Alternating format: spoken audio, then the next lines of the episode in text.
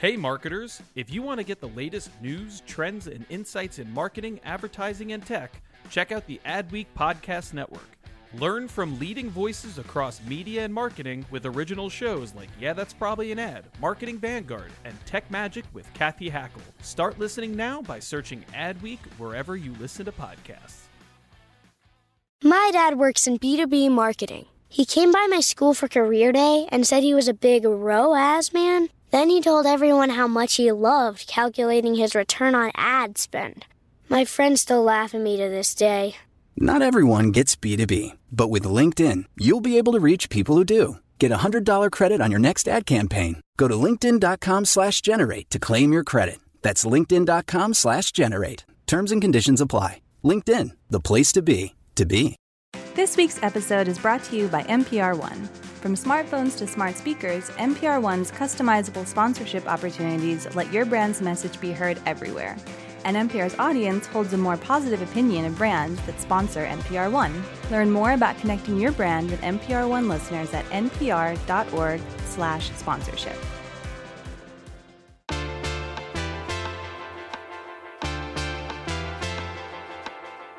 You're listening to Yeah, That's Probably an Ad. This is the Adweek podcast where we talk about marketing, media, advertising, technology, pop culture. It's in the end, everything's an ad.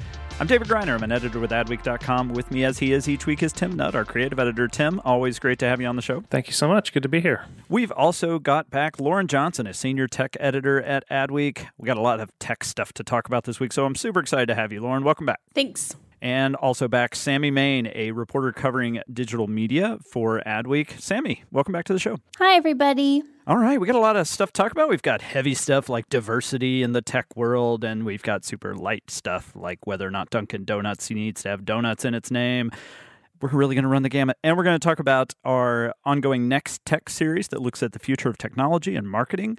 And we have a lot to talk about there. Uh, we're going to really be deciphering the jargon and the trends and kind of separating the fads from the reality. It's going to be a great discussion. And I'm really glad we're also going to have another uh, tech star from Adweek kind of rotate in and join us once we move into that.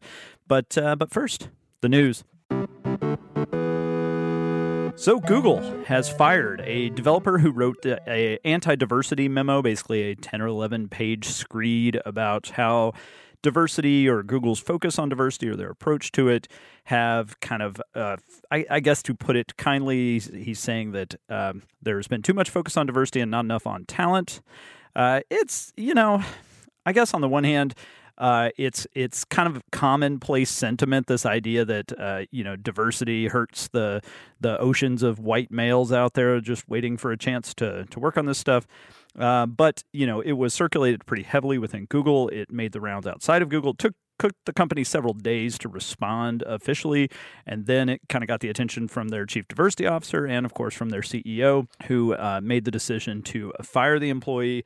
Uh, and uh, ba- you know the the part of the argument, I think there is a way to write this memo that doesn't get you fired. Uh, but the part of it that obviously was the most divisive was uh, that the writer seemed to think there are these biological factors that separate women from men and make men better coders, and Google needed to recognize that. Uh, it to me was really reminiscent of when Saatchi and Saatchi, the ad agency, uh, their chairman had to resign after making some comments about how women lack vertical ambition was his phrase for it, uh, and that's why there weren't more women in leadership. And uh, so, so this is certainly kind of an argument that we've seen, usually coming from white males in these leadership positions or in these you know coveted tech positions. And the uh, CEO Sundar Pichai uh, said to suggest a group of our colleagues have traits that make them less biologically suited to that work is offensive and not okay. And he actually, uh, the CEO, ended his family vacation early to come back from overseas and basically deal with all this. Uh, and, you know, of course, like all things, it turned very political very quickly. And we've seen kind of the people on the far right really taking, uh, you know, taking up this employees or ex-employees position. WikiLeaks has offered a job to the fired developer, and Julian Assange said uh, censorship is for losers, and you know, sounding very Trumpian in his tweets there. Lauren, I'm curious. To, to, you can just kind of start us off eh, these opinions of you know the white male you know gaps or that whatever these perceived lack of opportunity for white males. These opinions are a dime a dozen out there in the tech community, especially anonymous ones. Why do you think this one ended up resonating so much or, or sparking so much controversy? Well, besides the it became blatantly clear as soon as you start to read the memo that this guy has no idea what he's talking about.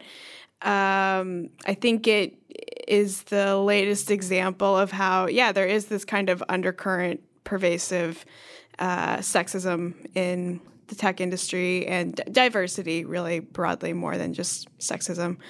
Uh, and when it comes from a big company like Google, that this kind of thing makes the rounds internally before it's even really picked up for. Um, by the press and then Google takes its time getting back to you, it just it just kind of snowballs into this much bigger issue that then has you thinking, oh God, if this if is an issue at Google, what's happening at Apple? What's happening at Twitter? What's happening at Facebook? It just kind of brings up all these other questions of what's going on. Sami, do you feel it, it feels like this went far beyond the, the usual tech circles of social media. You know, this it wasn't just like this was being debated in TechCrunch type sites. Uh, did you see this kind of spilling out across all your different? You know, you cover a much wider breadth of, of areas and have a much wider network than just tech folks. Did it seem to be kind of resonating well beyond that that group? It did seem so. Actually, one of my friends who until recently was an editor for Google Books, kind of an often underthought of part of the whole company, um, she recently left her job there. And then this came out like the week or like the weekend of her last week there. And she was like, What? Now that I'm gone, we're talking about stuff like this? So I, I feel like what was behind it were his wild opinions about biology and science, and it was just so long. Nothing good ever comes from what you call a screed. like if the term screed is used, be worried. Otherwise, it's, you know, manifesto also isn't a good term.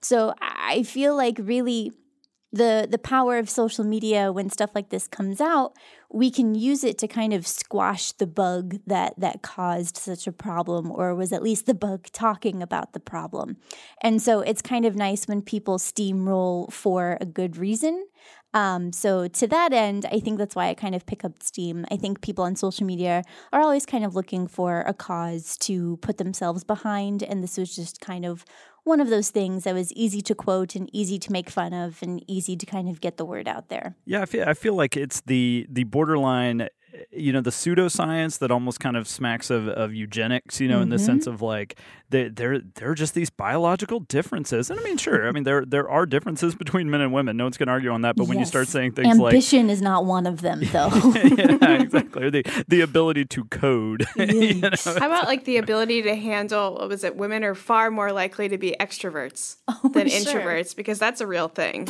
that's a biologically proven fact yep can't shut them up, those women. Yeah, not to mention how, how little recognition on this guy's part of, of how much people's abilities can be learned and not biological. I mean, this mm-hmm. the mm-hmm. certainty with which this guy was going on and on. I mean, that was red flag number one, and you could you could sense that from the very beginning. Not that I made it to the very end of this memo; it was so long. Um, but yeah, it, it, was very bizarre. The uh, it, it, felt very Silicon Valley in that sense, though, like the certainty and the and the sort of telling you what what's what kind of vibe of the whole thing. Certainly, For sure. It was it was mansplaining why diversity is bad to right. everyone, and that wasn't a good look. I don't think. No. Well, and it's always funny to me when you have someone like you're in the majority. You know, this is a white male who is already in the majority. It's not like Google has a majority female or a majority, uh, you know, non-white employee base. Mm-hmm. Uh, you know what I mean? So he's basically just complaining, and you're you you run the place. Like, mm-hmm. like white males are already in control of everything, and so it wasn't whistleblowing of like you know, hey, we've become a exploited class or whatever. It's it was basically just someone point out, you know, ah, to have the luxury of making a six-figure salary at Google and still having time to write ten-page memos about how terrible life is for, for white men. You know, so anyway, I'm sure uh, we will continue, and it really did highlight, you know, to a lot of people, this guy was a hero for raising this, and and you know felt it was brave. I'm sure he's become a martyr to oh, sure. the idea of of men's rights, uh, which mm-hmm. I'm sure his mm-hmm. mom is proud. uh, but uh, yeah, I'm sure we will continue to see. It's really interesting to see how it spills out across the rest of the tech industry in the coming weeks, and how Google, you know, carries the conversation forward from here in a productive way. One other uh, bit of news. Uh, this is somewhat specific to New York, but uh, I feel like it's going to be playing out and probably is playing out all over the world. This is hotels versus Airbnb. Uh, nothing new about that conflict. They have definitely been at each other. I think hotels are getting increasingly desperate as they've seen, uh, you know, especially among millennial audiences, the preference toward Airbnb and toward alternative accommodations uh, from the traditional big hotel. Right now, the Hotel Association of New York City and the union that represents hotel workers is running an ad uh, basically trying to kind of scare people about Airbnb and and it's targeting people who have Airbnb uh, rental places in their building. So it's like, you know, who is in your building? Who is Airbnb letting into your building? And their specific argument is that New York uh, does not get uh, apartment or address listings from Airbnb the way certain cities have required it to. And so that's kind of a specific point, but they're making it in this uh, very like terrifying, literally uh, terror focused message that in Manchester, UK, a terror suspect used a short term rental apartment to plan his, his attack. That is true in the broadest stroke, but he did not use Airbnb. And so, of course, you know, the whole it, when, when you've got a whole ad taking on Airbnb and the one case they are really citing is not an Airbnb uh, is kind of bizarre.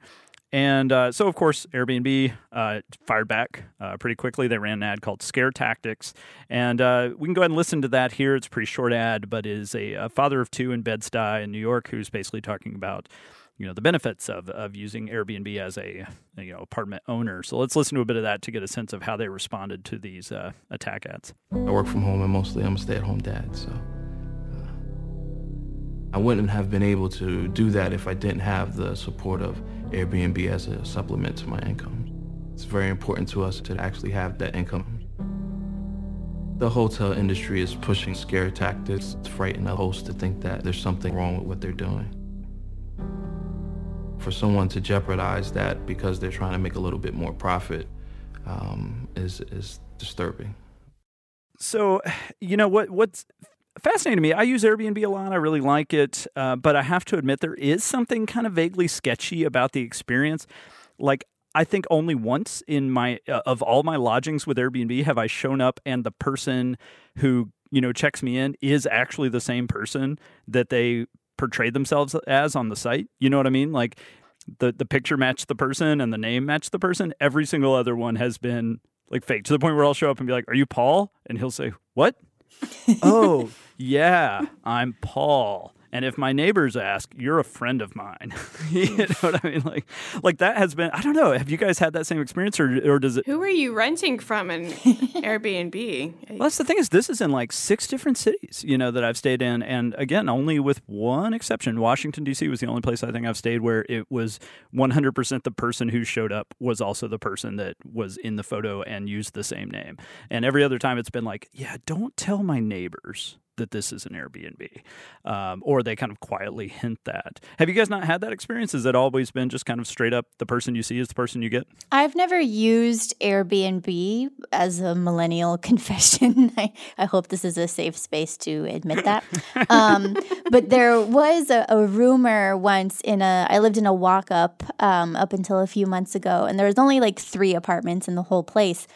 And one of my roommates was convinced that the apartment beneath us was being used for Airbnb purposes and was like getting ready to like tell the landlord as if it was some security concern. But to me, there are a thousand other things for me to worry about walking around New York City than people who use Airbnb. There's like tons of other security concerns. So I appreciate that this ad is coming from like New York hotels and you know, they're worried about their business and I get it, but there are plenty of scarier, grosser, more terrible things happening in New York than, you know, sharing someone's house for a night or two. Well, I think what's interesting is that Airbnb knew that this was a liability from the very beginning. You know, the very first ad campaigns that Airbnb ran were kind of about trying to make people comfortable with the idea of staying in someone else's house.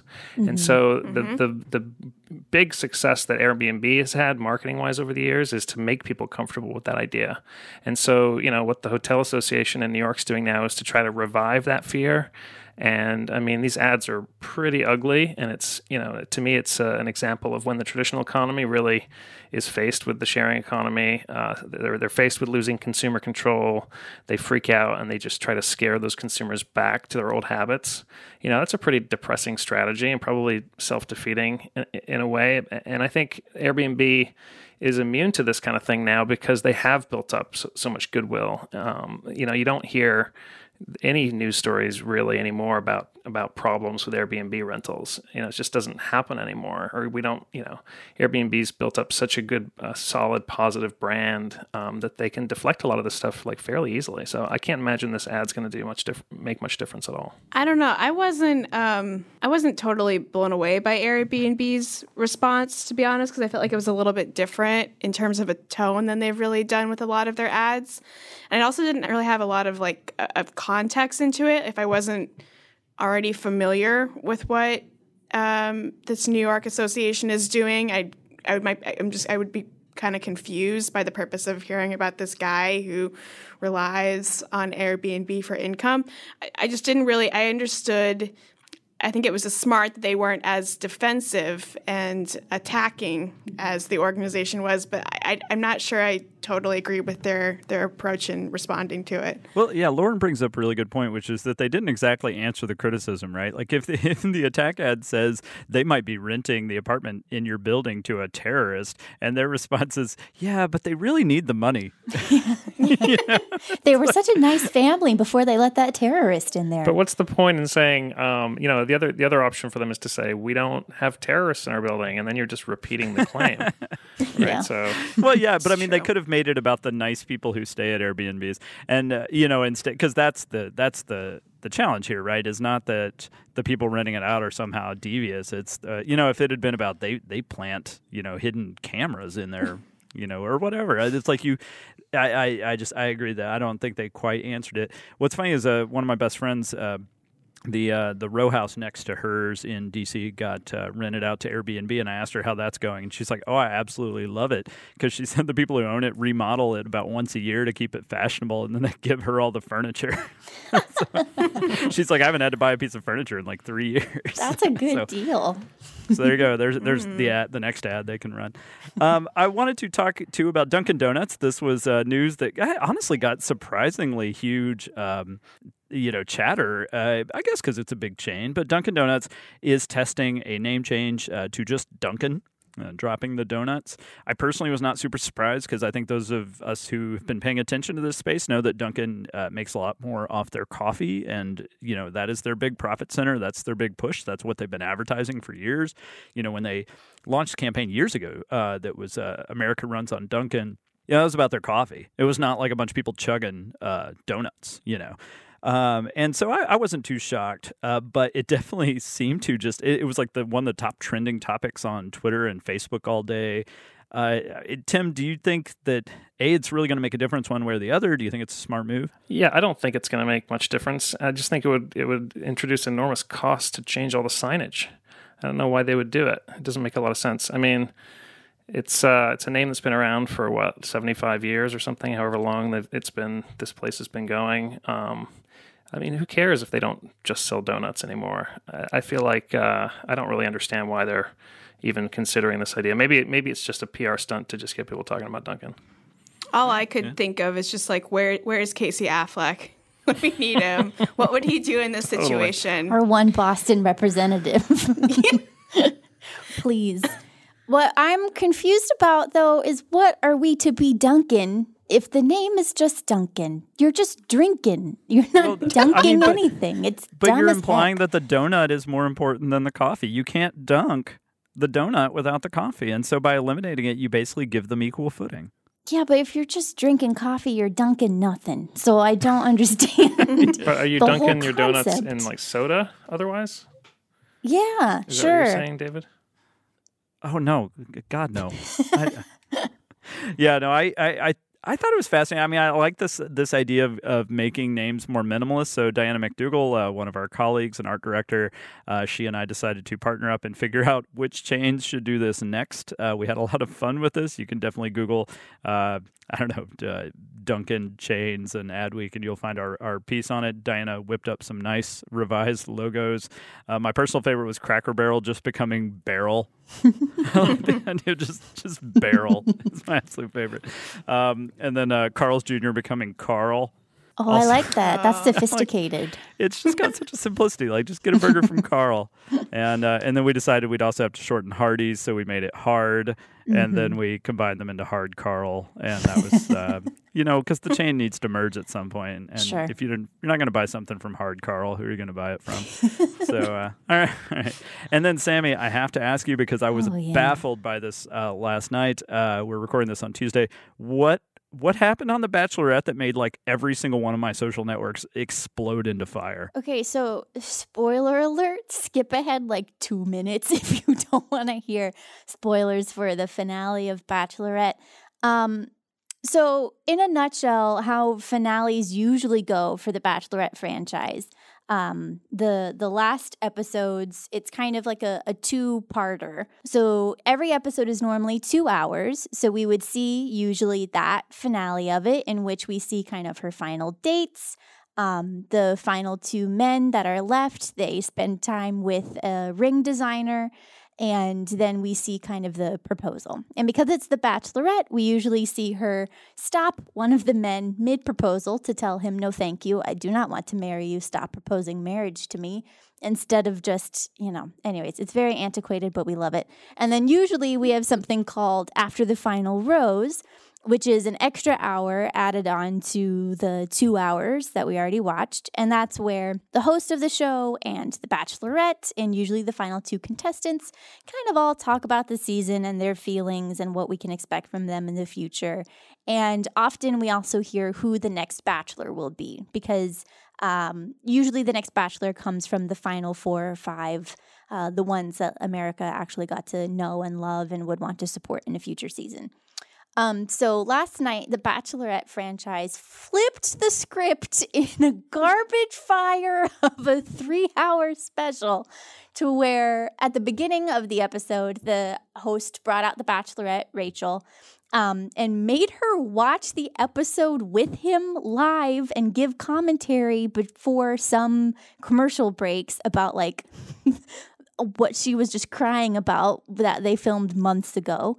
Um, and then like toward the end they they brought out the the guy who won and ended up proposing. What happened to incite america so hard on social media was not only that format change but i believe they changed that format in order to suit the needs of the final episode because it did not go the traditional way in that she broke up with one of the final two before he had a chance to even propose because a lot of their fights in the previous episodes had been that he thinks of proposals in leading directly to marriage uh, like do not pass go. Like you're immediately going to get married and he only wants to do that one time since he only wants to get married one time uh, and her opinion, Rachel is an attorney, and her opinion was that engagements don't mean you have to get married. They mean that you try out more of the relationship and how it would work together for a while.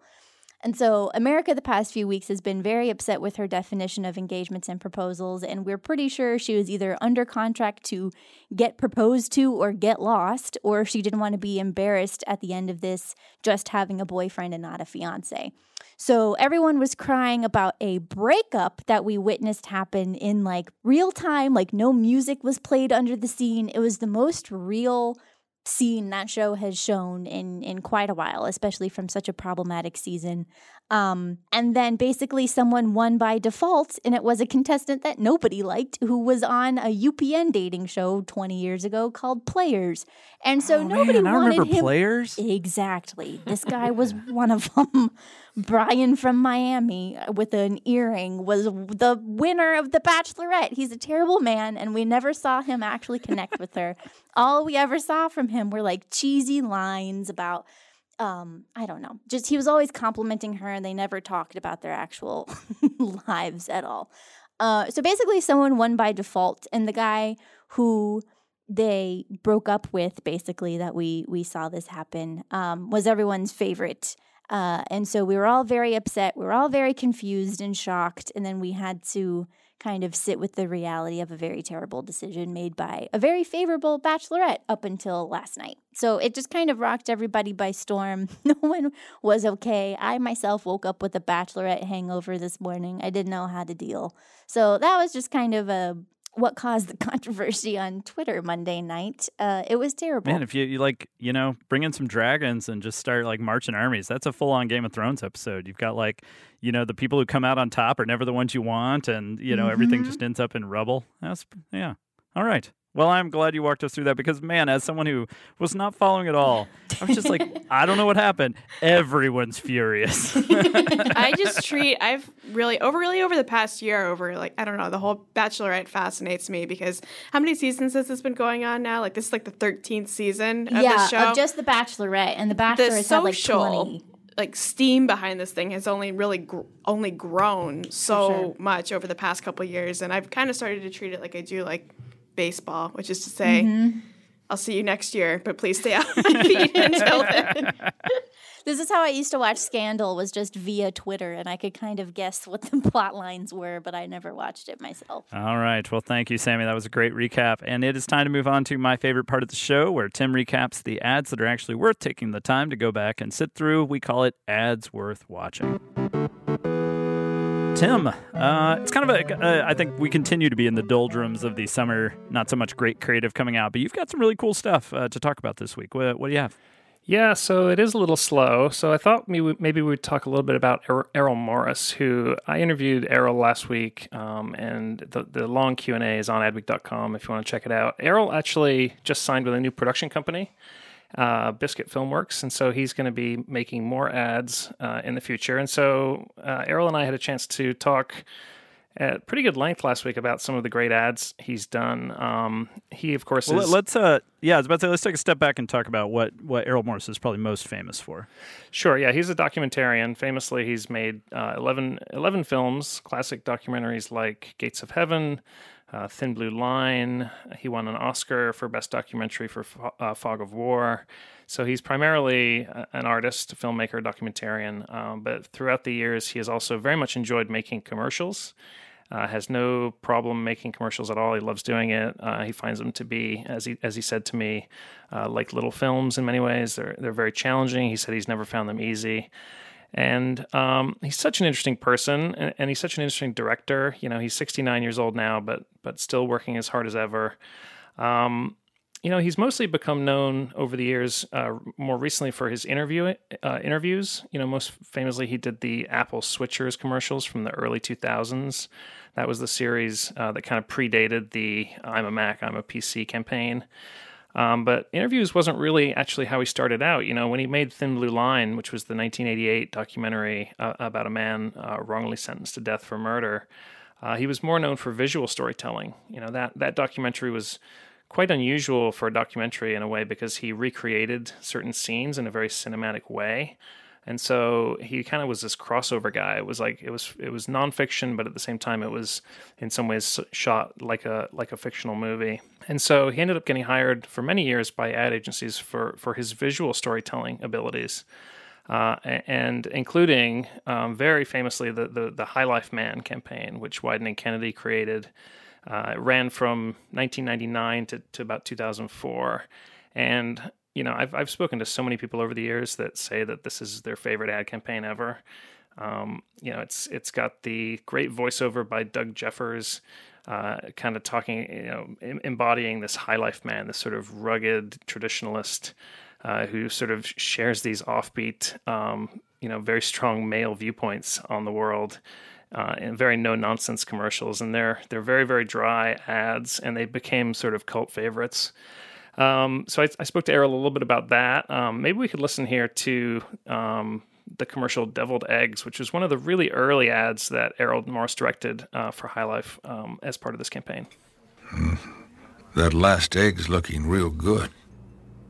You had quite a few, though. Maybe you shouldn't. But if you make a light choice here, maybe you will have room for just one more.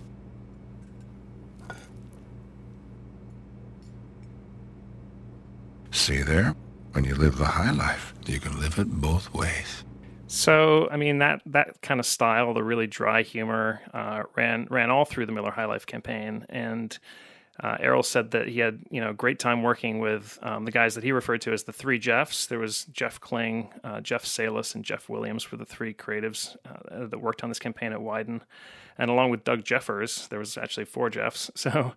Um, so he was known for kind of visual storytelling, but then a, a turning point came in in Errol Morris's career uh, on the Oscars in 2002 where he filmed, I think it was about a five minute segment, actually. It was a pretty long segment where he interviewed tons and tons of celebrities. Uh, about their fam- about their most favorite films, and he did it with on a white cyc, so completely white background, and uh, with uh, his interview subjects talking directly to the camera. And Errol actually invented this interesting camera called the Interrotron, uh, and it used somehow it uses a two way mirror to uh, so the interview subject is looking at the camera, but they're also looking directly at Errol at the same time because it's it uses this mirror system where Errol's face appears where the camera uh, basically is. So that's how he gets. Yeah, it's it's like something out of a sci-fi movie. It's like out of like uh, Twelve Monkeys or whatever. If you if you see it, it's like a camera with a man's face on the lens. Yeah, it's totally crazy. I mean, it's just a, a real simple but like ingenious way of getting people to actually engage with the camera as though the camera were a person. So this five-minute Oscar film, apparently Steve Jobs was in the uh, in the theater at the Oscars that year and saw uh, that film and said, "I want that guy for my next campaign." And so that led to the very famous uh, Switchers campaign, which Chiat Day created for Apple, probably 2003 to to four or so, somewhere in there. Um, and we could probably listen. I think the most famous Switchers ad is the one with Ellen Feiss, who was the high school student who appeared to be stoned uh, in her commercial. She later she later said she was just on Benadryl, which I guess she was stoned if she was on Benadryl. But her eyes were all red and she was she was sort of slurring a little bit, and uh, it was a pretty funny uh, pretty funny ad. Maybe we could listen briefly to Ellen from from the, the famous Switchers ad. I was writing paper on the PC, and it was like bleep bleep bleep bleep bleep bleep bleep, and then like half of my paper was gone, and I was like, hmm it devoured my paper. It was really good paper. And then I had to write it again and I had to do it fast, so it wasn't as good. It's kind of bummer. So Switchers did really well. Um, you know, the, the, the most, the, probably the single most uh, celebrated ad that Errol Morris ever made was actually for PBS, and it was in 2001. And you guys might remember this campaign. It was the theme was "Stay Curious," and it was done by Fallon in Minneapolis uh, back in the David Lubars' days at, Fallon. And uh, there were a bunch of ads in the Stay Curious campaign, and they were all about kind of adults sort of finding their their you know their inner child in a way, like uh, being delighted by the world and, and the the you know the curious things that you find in the world.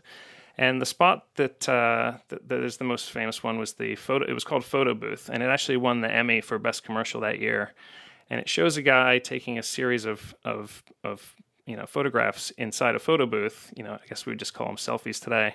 Uh, where he's got all these, he's making all these funny facial expressions, kind of one after the other, and you don't really know what he's doing. And then later in the ad, you realize that um, he's actually making a flip book of himself. And when he flips the book, uh, he's he, he's singing an opera song. He puts a, a, record on the record player that's an opera song with a a, a tenor singing, and uh, as he flips through the book, all of his photos make him look make him appear as though he were singing the uh, the song.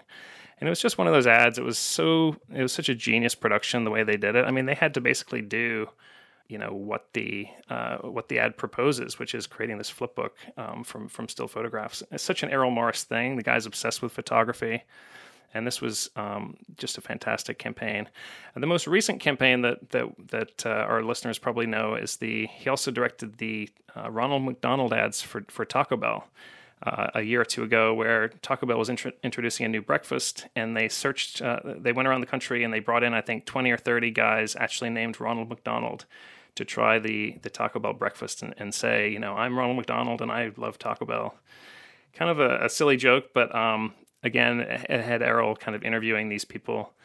And you know, one thing that we talked about that which I found interesting uh, during our interview last week was, you know, it's kind of easy to think of interviews with with so-called real people um, as being some, something kind of separate from acting. Um, but Errol's point of view is that you know that's not really not true. That if you're in any kind of interview situation, you know, whether it's an actor or like a quote unquote real person, you know, that person is performing. They, they know they're performing. They know there's a camera on.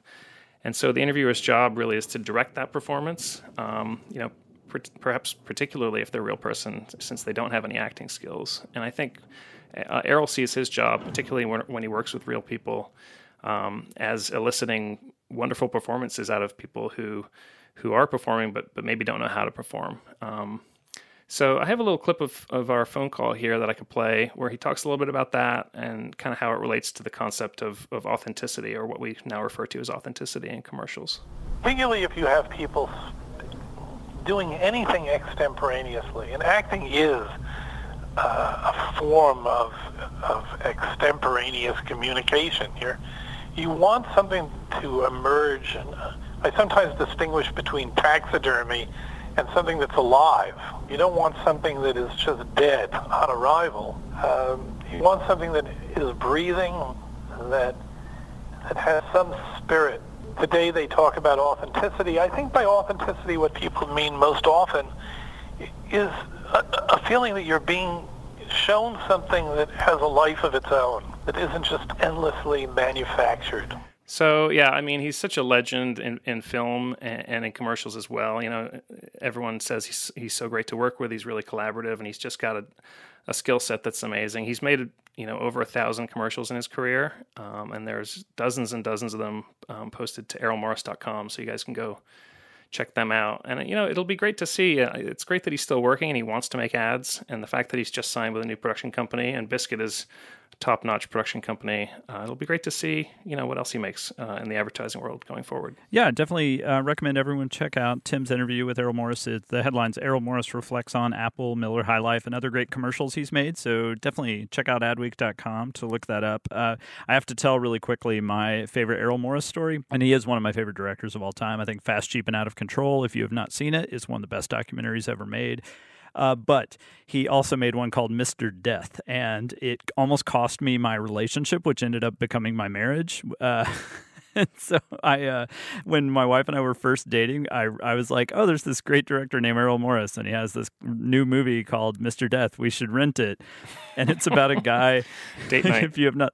Yeah, well, and like we started dating by watching really bad movies, but it's a good movie about a kind of a bad person, but it's this guy who kind of invents. Um, he like somewhat accidentally ends up inventing an electric chair and a gallows, I think, and a lethal injection system. Like he just once he invents a way to kill somebody, people keep hiring like prisons keep hiring him to create other things. Like you made an electric chair, can you make a lethal injection machine? And he's like, sure, why not? And it's a it's a real guy. He ends up getting hired by this uh, Holocaust denier uh, who's basically being sued for libel in Britain, which is a criminal offense over there. And and you know it's based on the fact that he wrote a whole book about denying the Holocaust. And this guy is brought in as the expert witness to secretly analyze the the uh, Nazi gas chambers and try to prove that they there was no gas there. And so like we're watching this, and of course it's just dark and heavy and it's Errol Morris so it's just the whole thing is really kind of has this dark sense of humor, but really grim. And my future wife is just sitting there, occasionally turning and looking at me. with the modern day rom com. She's just like looking at me like, "What? How to lose a like, guy in two hours?" Who are you, and why are am I watching this Holocaust denier documentary? the darkness is funny. You know, he did a campaign for ESPN a number of years ago. Now, I want to say it was probably 2010 or so where it was a, it was a, a, short documentary. Actually, it was like an eight minute uh, film where he looked at he he he went around the country and he found people who uh, insisted on being buried in their sports memorabilia. So it was guys that like you know like had their um, like Pittsburgh uh, Pirates shirt on, and or they had like a Chicago Cubs like themed coffin or something, and it was really really strange. It was kind of the you know the brand loyalty after death kind of theme, which is very odd. But it's definitely he's he's definitely got a dark side, but he also makes really you know lighthearted stuff too. Um, not so much in his in his feature films, but I think he'll take any ad job that's kind of you know got a, a, an interesting hook or a challenge to it. Well, uh, thank you so much for recapping that, and uh, we've got a lot more to talk about, so we're going to move on. But uh, look forward to next week. We'll be back with the more traditional ads worth watching. But for now, definitely check out Tim's interview with Errol Morris. It's time to move on to our big discussion of the weekend. For this, we are going to magically turn Sami into Marty Swant, our uh, tech reporter who works alongside Lauren and worked on this package. So, Sami, thank you so much for joining us. Goodbye. I'm going to disappear into the mist now. Thanks, Sami. And on to our big discussion of the week. All right, we have magically transformed Sami into Marty Swant, tech reporter. Marty, welcome to the show. Well, thanks. It's uh, this is the the second issue in, in, our Next Tech series where we look at the future of technology and marketing. Uh, Lauren and Marty have both been hard at work on this package uh, for several weeks now, so I wanted to have them talk about a few of the stories that came out. Our cover story uh, was written by our tech editor Chris Heine about uh, kind of the future of AI and voice, and you know this kind of rena- well, I would say renaissance, but I don't think there ever was a first one to be reborn, but this explosion of voice activation and voice interface and uh, I'm just kind of curious, Marty, what do you think is the the aspect of you know this voice integration that has some of the most potential for marketers? Hmm, that's a good question. Well, it's it's interesting to see how many people are already starting to try it out, even even though it hasn't really fully picked up with users. I think. I think one of the things that's really interesting is just the conversational aspect of it. Um, just like how you feel more you feel more personal when you're talking to, even if it's a device, whether it's Siri or Amazon or, or whatever else or Alexa. Eh, something feels more personal than if you're typing to something. I, I guess it's just even if it's a machine, talking to it makes it feel more uh, relatable. And so I'm curious how that might help to build brand affinity if so, if somebody creates a good experience, or how it might hurt if it's if it's a dud. Lauren, do you think that w- that one of the big trends we're going to see is moving away from these? Like right now, we all have well, not everybody, but I mean, a lot of people have these voice activated home devices, whether it's a Google Home or an Alexa or you know, Echo. Um, you know, it feels like the next phase is this voice interaction becoming part of all all your appliances, you know, not just this one hub thing. Do, do you feel like kind of that we're on the verge of, of heading in that direction? Yeah, I mean, that's kind of what people have talked about as being in the works for, you know, five, five ten years ish, maybe even more than that.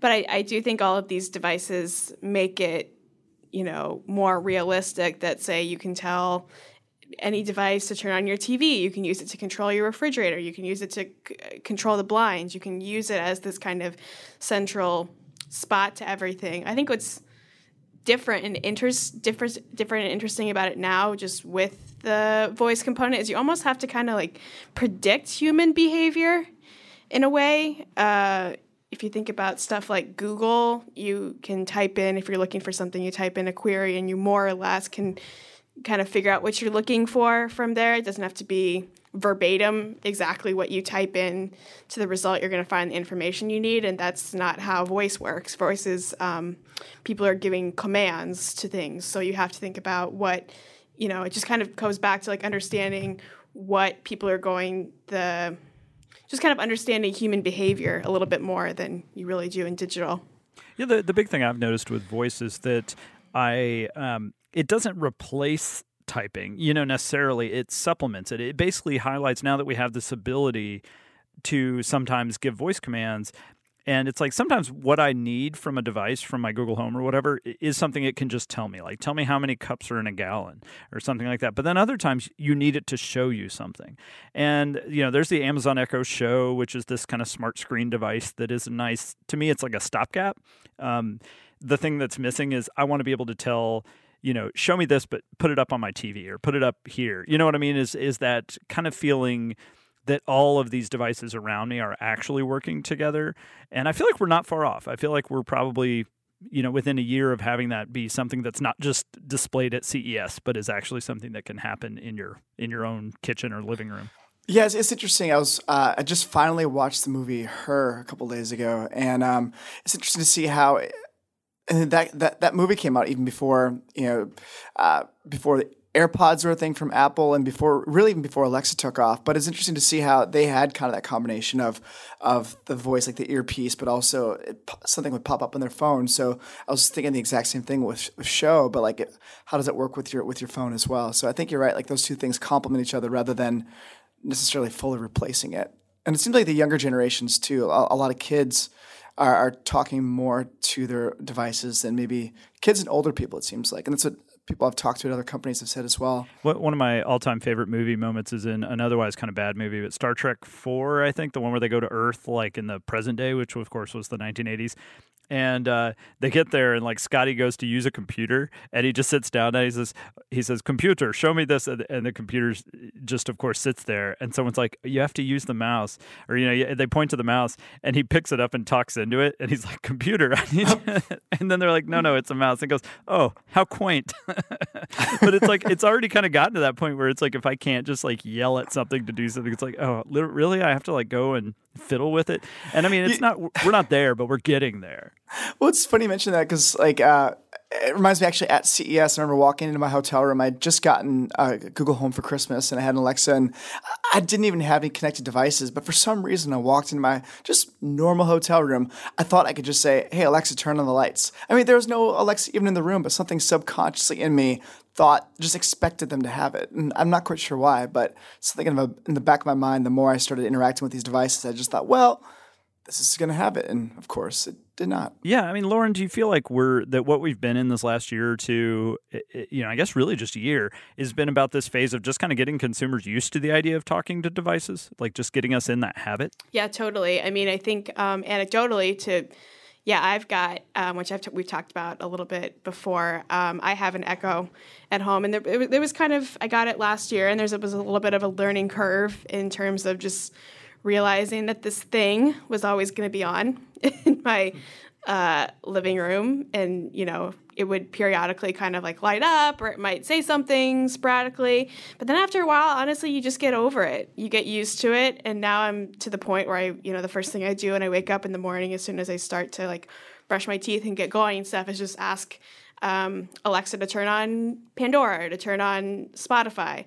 I, I, don't even think twice about it anymore. So i think there is um, that learning curve and getting consumers just to under to not only own it but also understand it and just get them comfortable with it that you know is going to be important going forward. Well, obviously, uh, we haven't just been writing and talking about voice. Uh, you know, lots of other tech. One of the hot ones is blockchain, blockchain technology. Marty, uh, you wrote about this one uh, in our issue.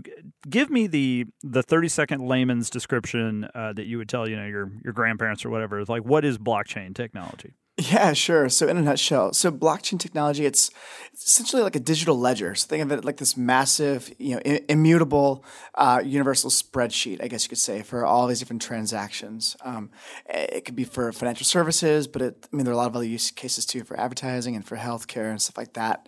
Um, but that's essentially it. It's just like this. Uh, it's it's more secure. It's more transparent, and uh, people are seeing it as a way of uh, logistically making a lot of these transaction worlds a little easier to to navigate. And and is it the benefit for marketers? Is it just one of security or data security? I mean, what or are there benefits beyond that?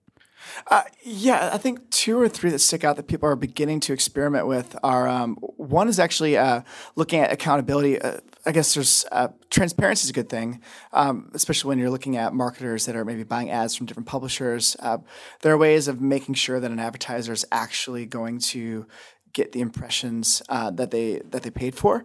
Uh, and there's also ways. There's one company that's actually creating essentially like a like a a curated whitelist of publishers that are using the blockchain to essentially keep the quality of the overall like network of advertisers and publishers in there high.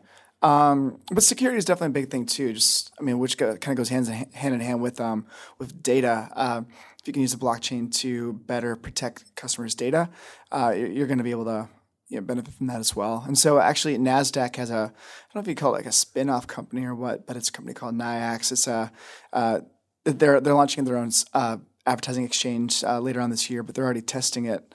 And um, they're going to be using blockchain technology for that, trying to bring it over some of the uh, the uses from the financial world into the advertising world. Now, it, Marty and Lauren, you both uh, co-bylined a great piece called Eight Technologies and Platforms That Every Forward-Thinking Mar- Marketer Needs to Know uh, which I definitely recommend everyone check out because we don't have time to go through all eight of these. Uh, but I am curious which ones jumped out at you. I think for me, um, it was uh, fascinating seeing uh, Google Glass uh, back in the mix. Uh, it's the the return of Google Glass.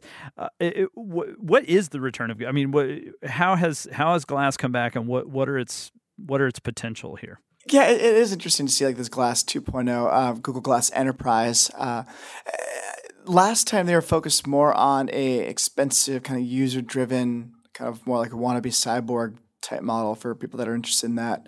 Um, but this time they're actually focusing more on industries, uh, manufacturing, agriculture, stuff like that. So you can be doing a task and and, and see you know a video or, or whatever AR up along with it. Um, that's a good question, but they're they're trying to become more nation, I guess, more focused rather than it being like this emerging device for everybody. They're trying to figure out specific use cases, uh, which is probably smart if you're trying to build adoption from like the niche more broadly rather than creating something for everybody that doesn't necessarily pick up because i mean it was $1500 that's kind of a lot of money for something when people didn't really even know what the use case was for it yet. Yeah. Yeah. Lauren uh, which which uh, what are some of the platforms that jumped out at you as ones that uh, you think more people should be paying attention to? Mm. well i think my favorite one to write about and think about is probably amazon because you know obviously we just talked about voice ai and what Amazon's doing with Alexa,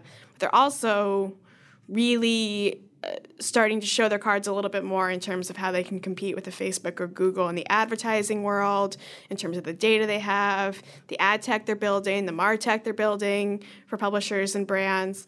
That's all kind of starting to. I know some agencies have, have been in talks with uh, Amazon about what Amazon's play in the advertising world is really like because um, I think that's been kind it's always been like the the elephant in the room a little bit, just because they are so big and they have so much data on consumers and have already um, you know, kind of taken over e-commerce and retailers, and I think you're starting to see a little bit of that creep into advertising. Yeah, for sure. The uh, on a similar front of kind of these major digital players that are having more impact, Apple and the, and the Arc. What do you pronounce it? Arc Kit or AR Kit? AR Kit. Yeah. yeah so the AR Kit. Tell me about that one.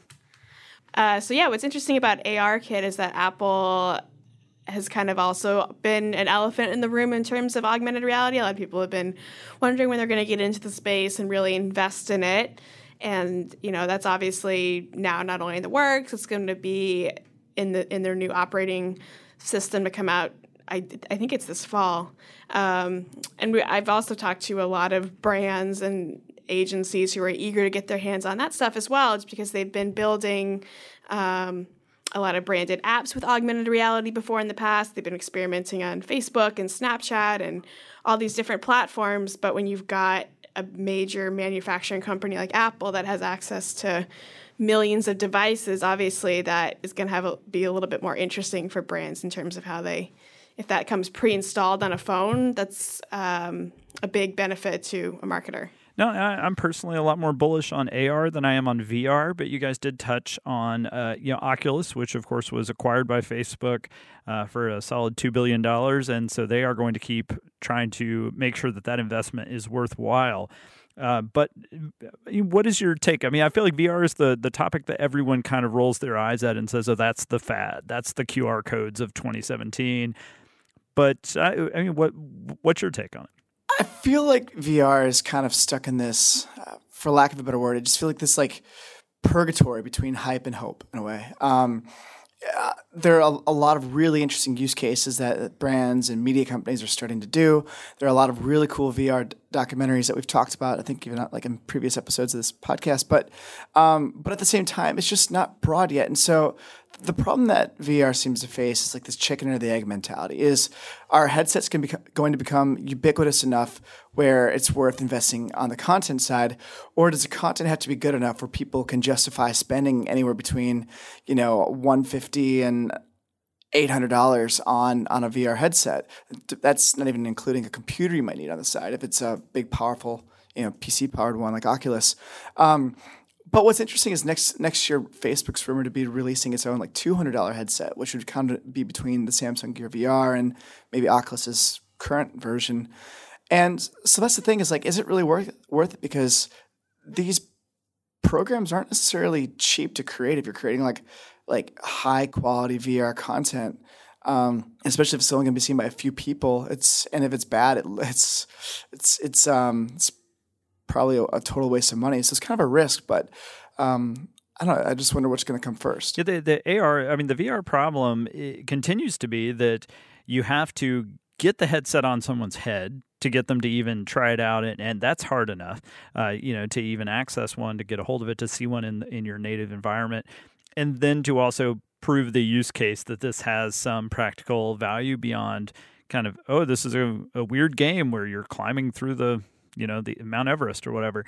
It's it, I think you can make that sell with AR pretty easily because it's like, hey, you've already got a phone in your hand, right? Now imagine if it could show you where the closest Denny's was. like, you know, it's it's an easy sell uh, with VR between the hardware costs and just kind of the lack of ubiquity, and it just feels like it goes against consumer behavior. You know, it, it's we're not a culture of cover your head and your ears and sequester yourself away. I, I, think we like just having light technology that you can look at your wrist, you can pull out your phone, you can talk to your appliance on the other side of the room. You're not dedicating 100% of your life to, you know, of your moment uh, to the VR headset. Uh, Lauren, are you the least bit bullish about VR? You think it'll make it past this this uh, kind of uphill phase? I don't know. I think I don't see it being used by majority or even a even less than a majority of consumers and i think um, even stuff like in the in the office when we have these little like cardboard vr headsets that basically every brand is put together for about five cents and sent out to all tech reporters um, are not that great and I, you know, I I have the Samsung Gear at home. I can't tell you the last time that I used it, mostly because I usually feel like um, whatever the content is, it's I can find it on my smartphone. I can find it on a desktop. I can watch it on TV. I can find maybe it won't be that exact same experience, but I don't find the VR content to be that immersive that justifies me to pull out the Samsung gear and to load it up and then find it and it, it just the the it's I don't find it a very immersive type of experience. I mean, that's a good point. Like it's like watching it in a headset versus watching on a screen might not always be, you might get the gist of it, but at the same time, like I was thinking about the size of a screen, right? Like let's say like you're gonna watch a certain movie on a big screen, like in a movie theater, versus you know at your home, like maybe like, like a in your living room versus on a smartphone. But it, it makes me wonder, like you know, just like marketers have, have struggled with you know moving TV spots into the mobile screen how might they like think of VR first content? You know, like what what needs to be done to warrant having like 360 video? Um, and like, what is it? Multiple dialogues, multiple scenes you can't show? Is it creating more of like a choose your own adventure? Makes me wonder, like, instead of us thinking about it as a medium just for the sake of being in the medium, like, what kind of stories can be told that can't be told in any other way. Like, what can people imagine up? And I think that's where the good stuff's going to come, not just from like creating like a. I mean, there, there's so many things we get pitched that are so gimmicky. Like, why even doing this in VR? But I think the the real stuff will stand out. It's just a matter of like who wants to invest in that first. I think the way that panoramic uh, pho- photography has been and video has been integrated into smartphones through Facebook and through other platforms. To me, that's much more compelling. It's like, oh man, I've got this window, and I turn around, I can see like all the way around me. You know, the first time I uploaded a panoramic photo to Facebook, and you could actually scroll around the photo. Uh, you know, just turning your phone that's mind blowing. You know, you get used to it quickly, but that's kind of thing. It's like if I can do that just with my phone and my and Facebook, you know, why do I need to spend five hundred dollars for something that's that's going to be a more intense version of that same sensation? But I think you're right. I think Marty brings up a good point that it's the storytelling. It feeds really creative storytelling I just think that some of the ideas that are maybe born in VR will probably end up living elsewhere. Like, okay, that's a cool idea, but let's strip it down until it could live on just your phone and you don't have to be strapping a thing to your head. You know, that said, games are selling, devices are selling. They're probably selling about a million a year of the uh, Oculus. Uh, so I mean that's that's not bad. It's not staggeringly gigantic, but it's uh, you know, it, it's certainly going to keep growing, and and uh, we will obviously be keeping an eye on that. Well, we are uh, about out of time, and so I would strongly encourage everyone to check out adweek.com and look for our next tech series. Uh, the stories we've talked about today, especially the eight technologies and platforms uh, that marketers need to know, that is a fantastic roundup. Uh, so, congratulations again to to Marty, to Lauren. Thank you both so much for joining us. Congrats to Chris Heine, our tech editor, who also put in just tons of work on this. Great package, and strongly recommend it. And thanks so much to both of you for coming on the show. Well, thanks for having us. Thanks, David. All right. Well, uh, don't forget, you can drop us an email at podcast at adweek.com. We love hearing from our listeners. And uh, we've got a few fun things coming up soon. Marketing to Millennial Parents, our uh, package of articles on that topic. We've got a package coming up on audience based advertising. We've got our Project Isaac Awards, which honor inventive marketing. So lots of cool stuff coming up. And so be sure to keep an eye on adweek.com and keep tuning into the podcast. Our theme music is by Home. This episode was produced by Kristina Monllos. Thank you, Kristina. And uh, please take a moment, if you haven't already, to leave us a review on iTunes, Google Play, or Stitcher, wherever you get your podcasts. And we will talk to you next week. This week's episode was brought to you by NPR One, which offers listeners an experience that's personalized and seamless wherever people are listening.